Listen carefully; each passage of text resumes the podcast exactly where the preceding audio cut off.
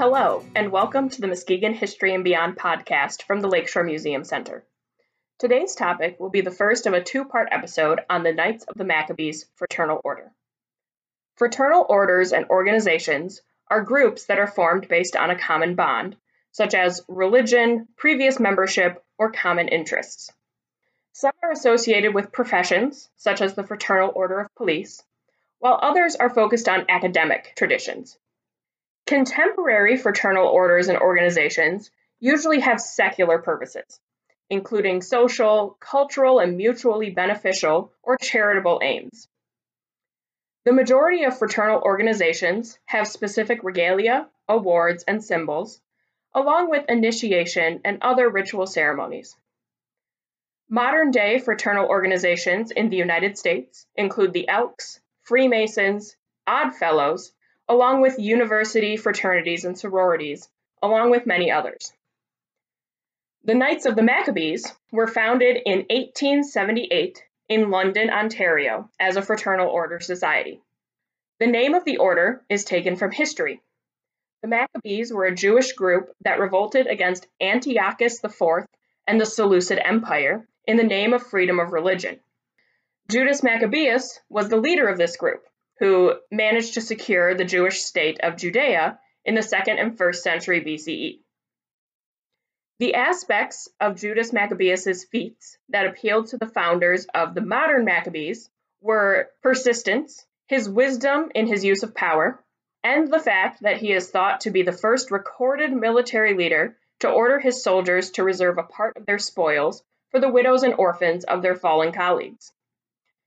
It is from this historic figure and story that the Knights of the Maccabees based their name, rituals, practices, and regalia.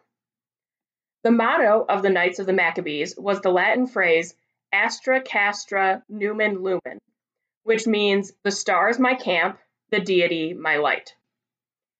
In addition to the fraternal aspects, the Knights of the Maccabees also provided low cost insurance to its members, provided for end of life expenses, and even had full cemeteries just for Knights of the Maccabee members. Though the group originated in Canada, it slowly spread throughout the United States as well. The first convention for the group was held on August 7, 1878, and by 1880, the Maccabees already had 10,000 members. However, the costs for insurance and deaths began to financially drain the organization. So in 1880, the group leadership met in Buffalo, New York to create a new charter to better the Knights of the Maccabees. However, this new charter caused a schism between the Canadian parts of the group and the United States parts of the group. So in 1881, a separate meeting was held in Port Huron, Michigan, to create a new constitution and unite these two factions back into one Knights of the Maccabees group. Under the new constitution, Great camps could be formed in states or provinces with more than 1,000 members, and the Supreme Tent, the overall organization, operated the beneficiary aspects of the organization. The Great Camp of Michigan was incorporated on June 11, 1881, which is considered to be the foundation date of the reorganized Knights of the Maccabees.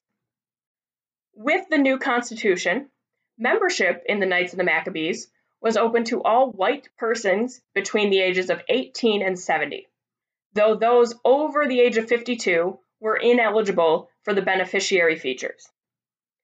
Applicants for the Knights of the Maccabees had to be of good moral character, bodily healthy, and socially acceptable. Furthermore, those engaged in extra hazardous occupations, such as coal miners, aeronauts, people engaged in the manufacture of highly flammable or explosive material, and submarine officers were excluded from membership.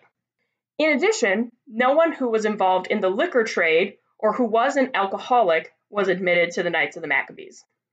Certain groups of railway employees, expressmen, and firemen were allowed to join, but they had to pay an additional 25 cents for each $1,000 of their insurance cost.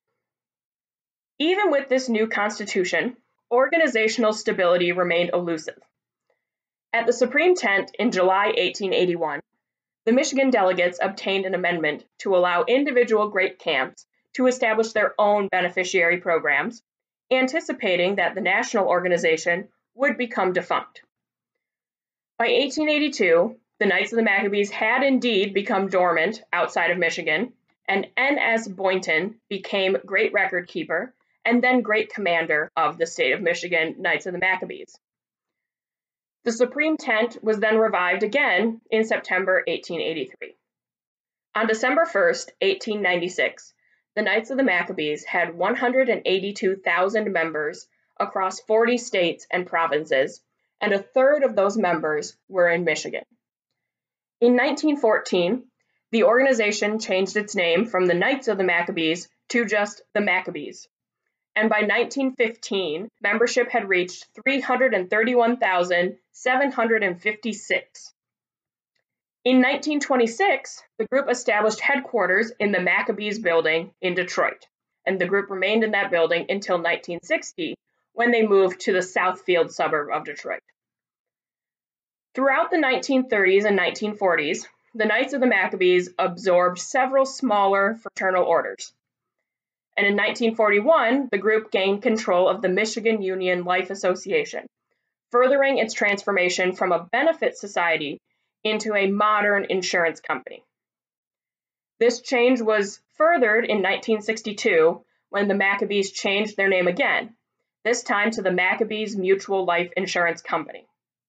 However, by 1978, membership was down to about 10,000 people, and there were only 3,500 members in the US and Canada by 1994. During its existence, the Knights of the Maccabees were a fraternal organization in good community standing. They provided not only for their members, but for the widows and children of deceased members. The group was very big in Michigan and in Muskegon, and we see evidence of that with the symbol of the Knights of the Maccabees on headstones throughout cemeteries in the Muskegon area. There have been a few modern day attempts to resurrect the Knights of the Maccabees, but none have been very successful. In the end, the Knights of the Maccabees were a product of their time, arising when fraternal organizations were exceedingly popular and dwindling away over the course of the decades.